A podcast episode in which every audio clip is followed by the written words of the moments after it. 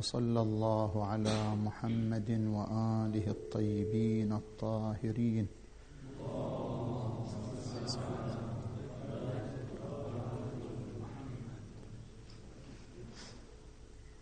هناك بحث في أن الحقيقة هل هي متكاملة وفي إطار التحول والتغير أم لا؟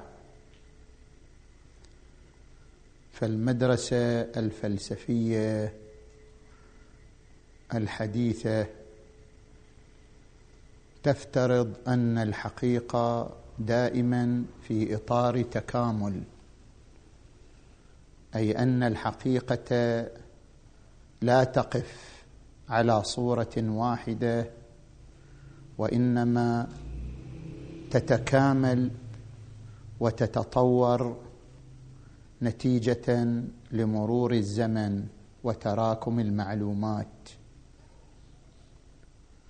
ودليلهم على أن الحقيقة في إطار التكامل أن جميع العلوم هي في إطار النمو ولا يوجد علم جامد واقف عند حد معين. حتى علم الفقه. فإن علم الفقه يدار بأدوات أصولية ورجالية ولغوية وهذه الأدوات أيضا في إطار التطور والنمو.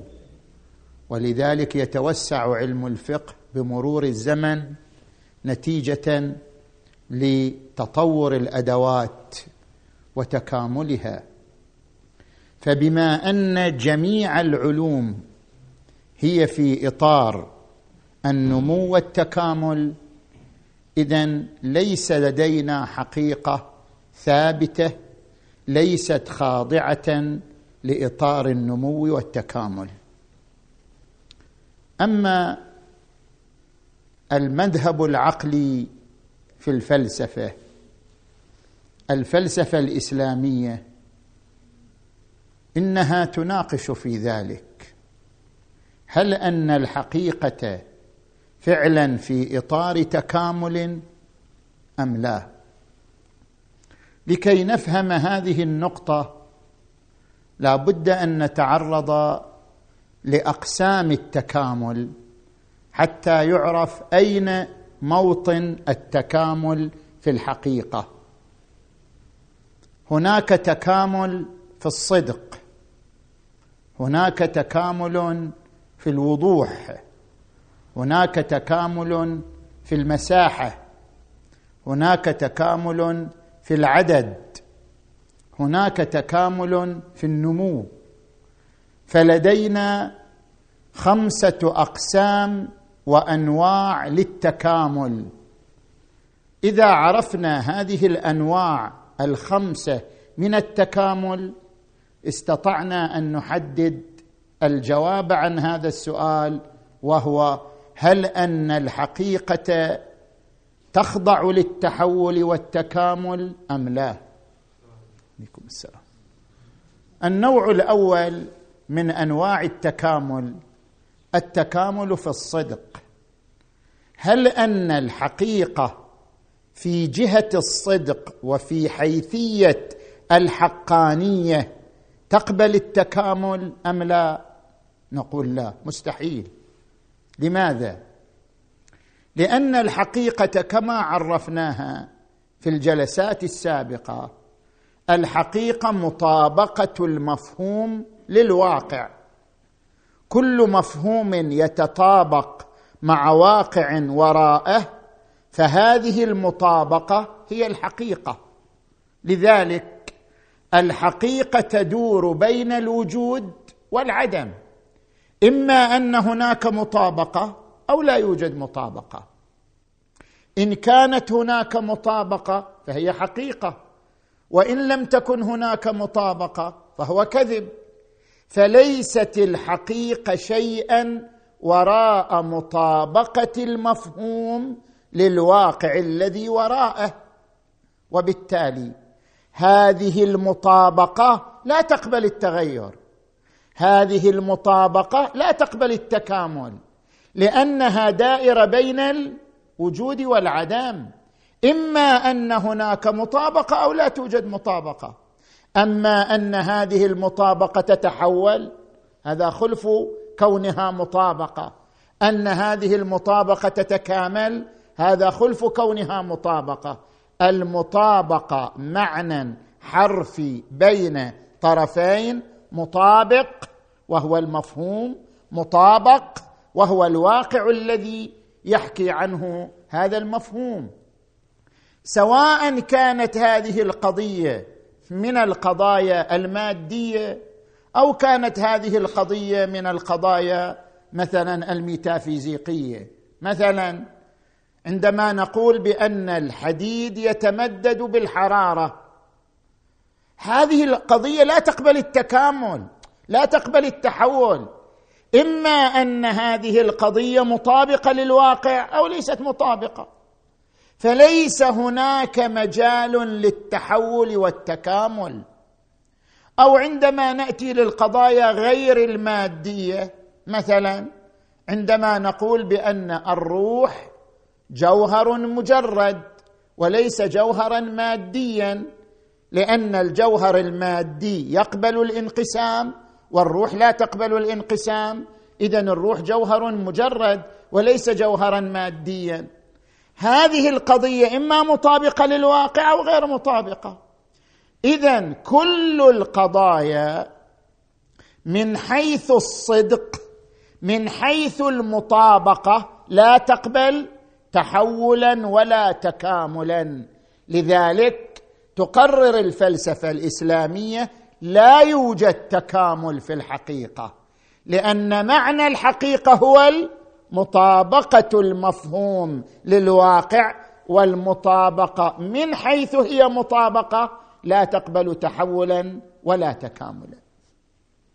نأتي إلى النوع الثاني من التكامل.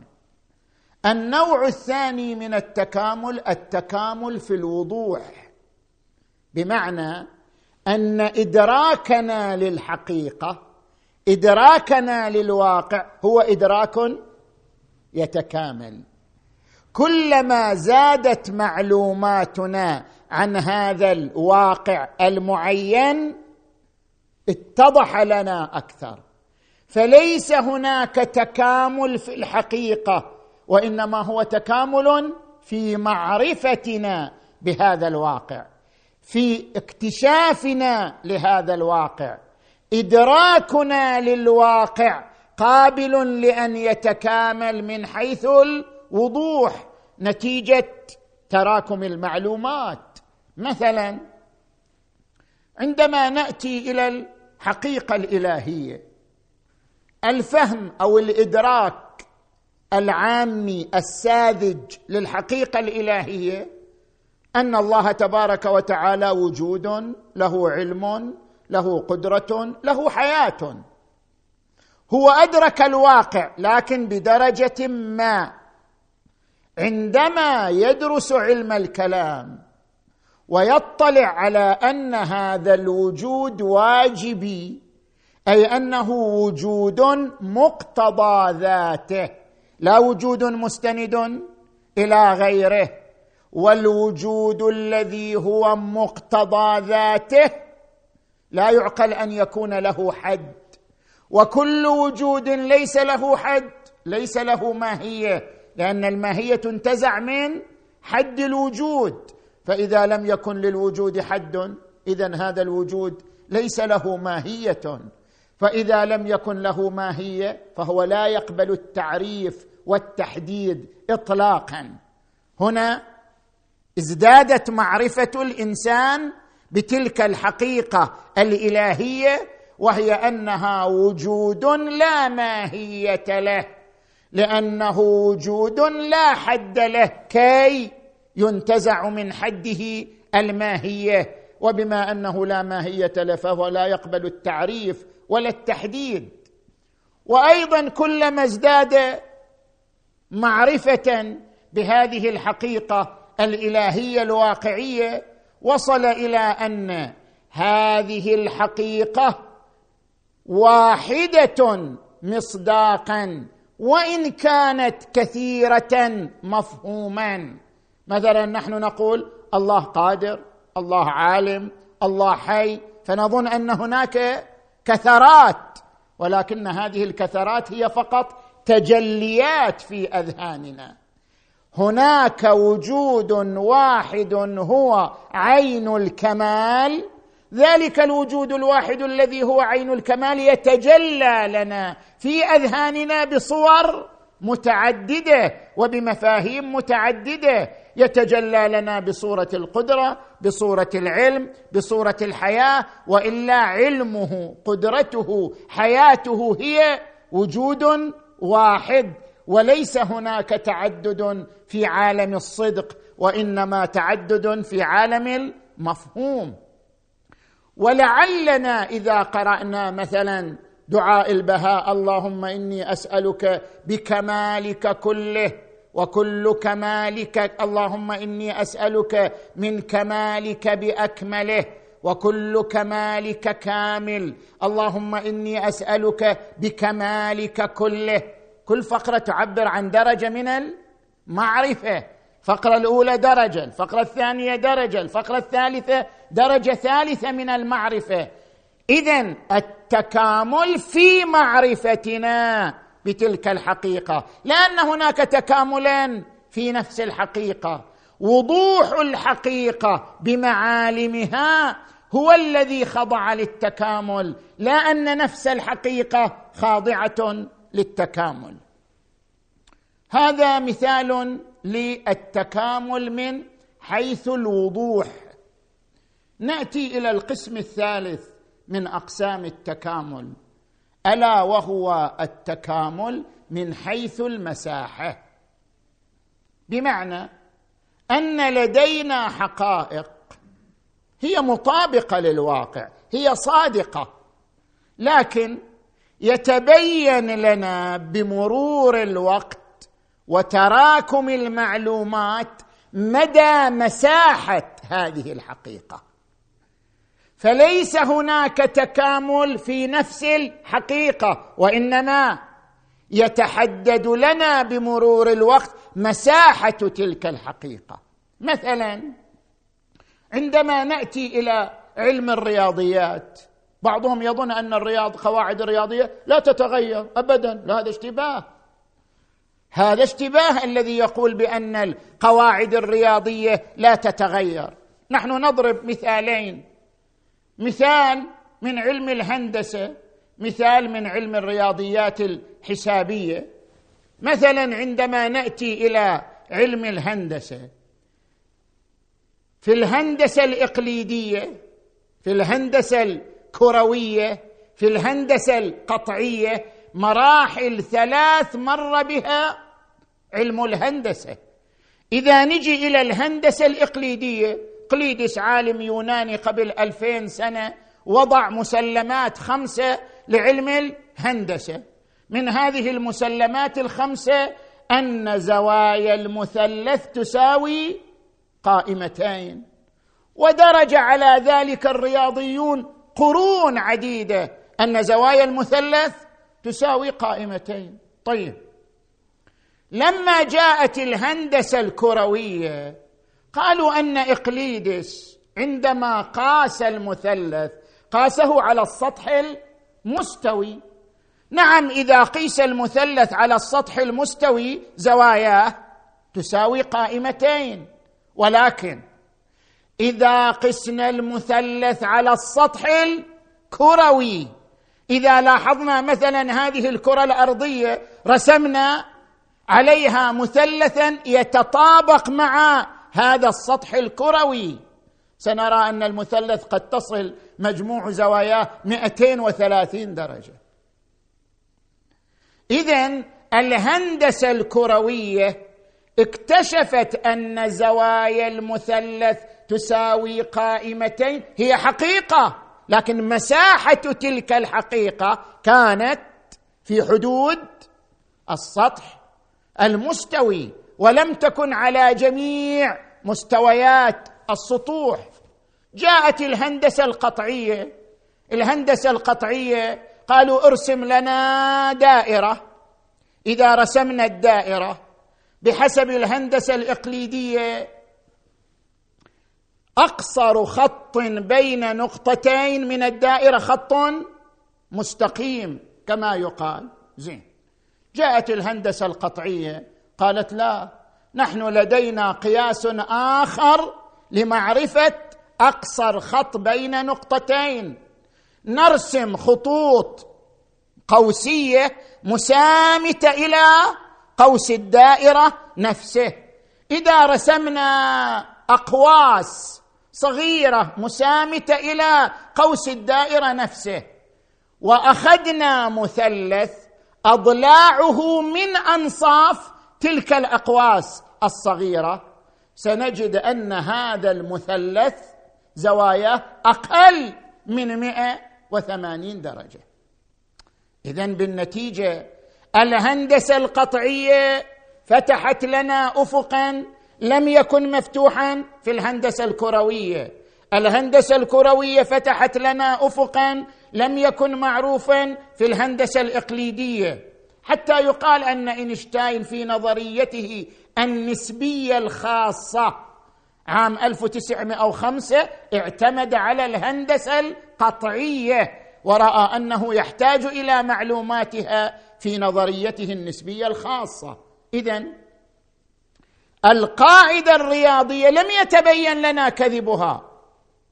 هي من حيث مطابقتها لواقع وراءها لا تقبل تكاملا. وإنما التكامل كان في المساحة. اكتشفنا الحدود عبر هذا التراكم المعلوماتي.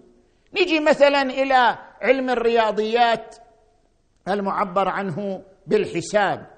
مثلا أنتم تعرفون بأنه الجذر التربيعي للعدد بحسب ما هو معروف في علم الرياضيات كل عدد حاصل ضرب نفسه عدد معين فهو جذر تربيعي لذلك العدد.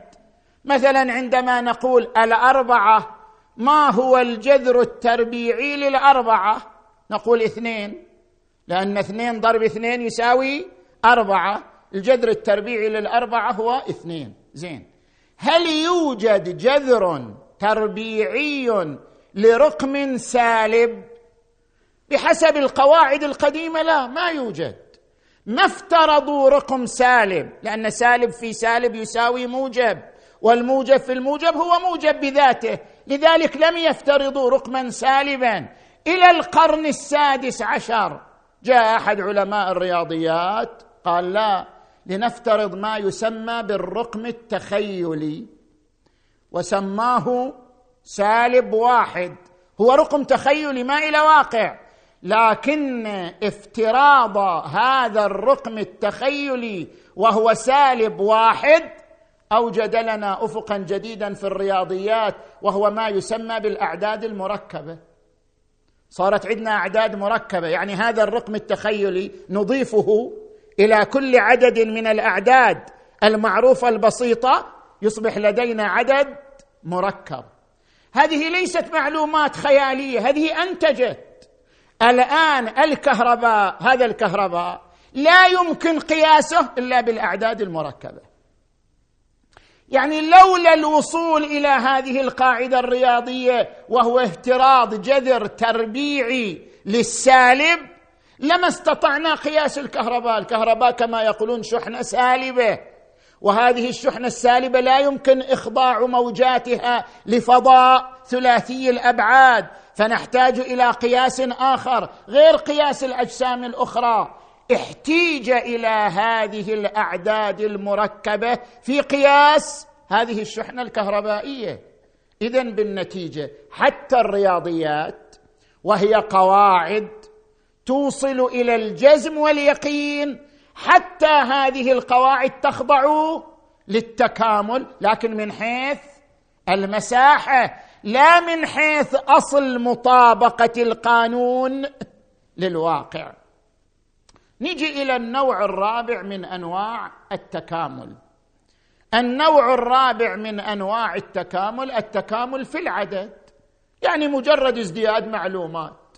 نفترض هذا علم الأصول يضيف إليه مثلا الشيخ الأنصاري مصطلح الحكومة والورود زادت معلومة.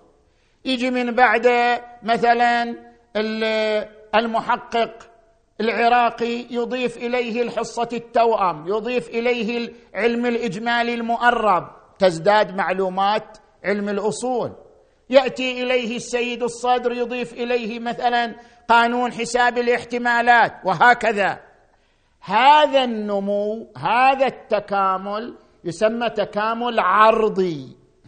يعني ازدياد معلومات في عرض واحد. ومن الواضح أن ازدياد المعلومات لا يخل بالحقيقة. كل معلومة من هذه المعلومات العرضية ليس فيها تكامل. وإنما التكامل في المجموع. أي أن العلم كان خمس معلومات أصبح عشرين معلومة ولكن في عرض واحد. مثلا عندما نقول مثلا في فيزياء نيوتن أن كل جسم من أصغر ذرة إلى أعظم مجرة يخضع لقانون الجاذبية. وبما أنه يخضع للجاذبية اذا هو خاضع لحتمية المسار. كل جسم تستطيع أن تعرف مساره الحتمي. لأنه يخضع لقانون الجاذبية. الآن في فيزياء الكم اكتشف أن الجسيمات تحت الذرية لا تخضع لهذا القانون بالنحو الذي تخضع له الأجسام. لذلك هي ليست خاضعة لحتمية المسار.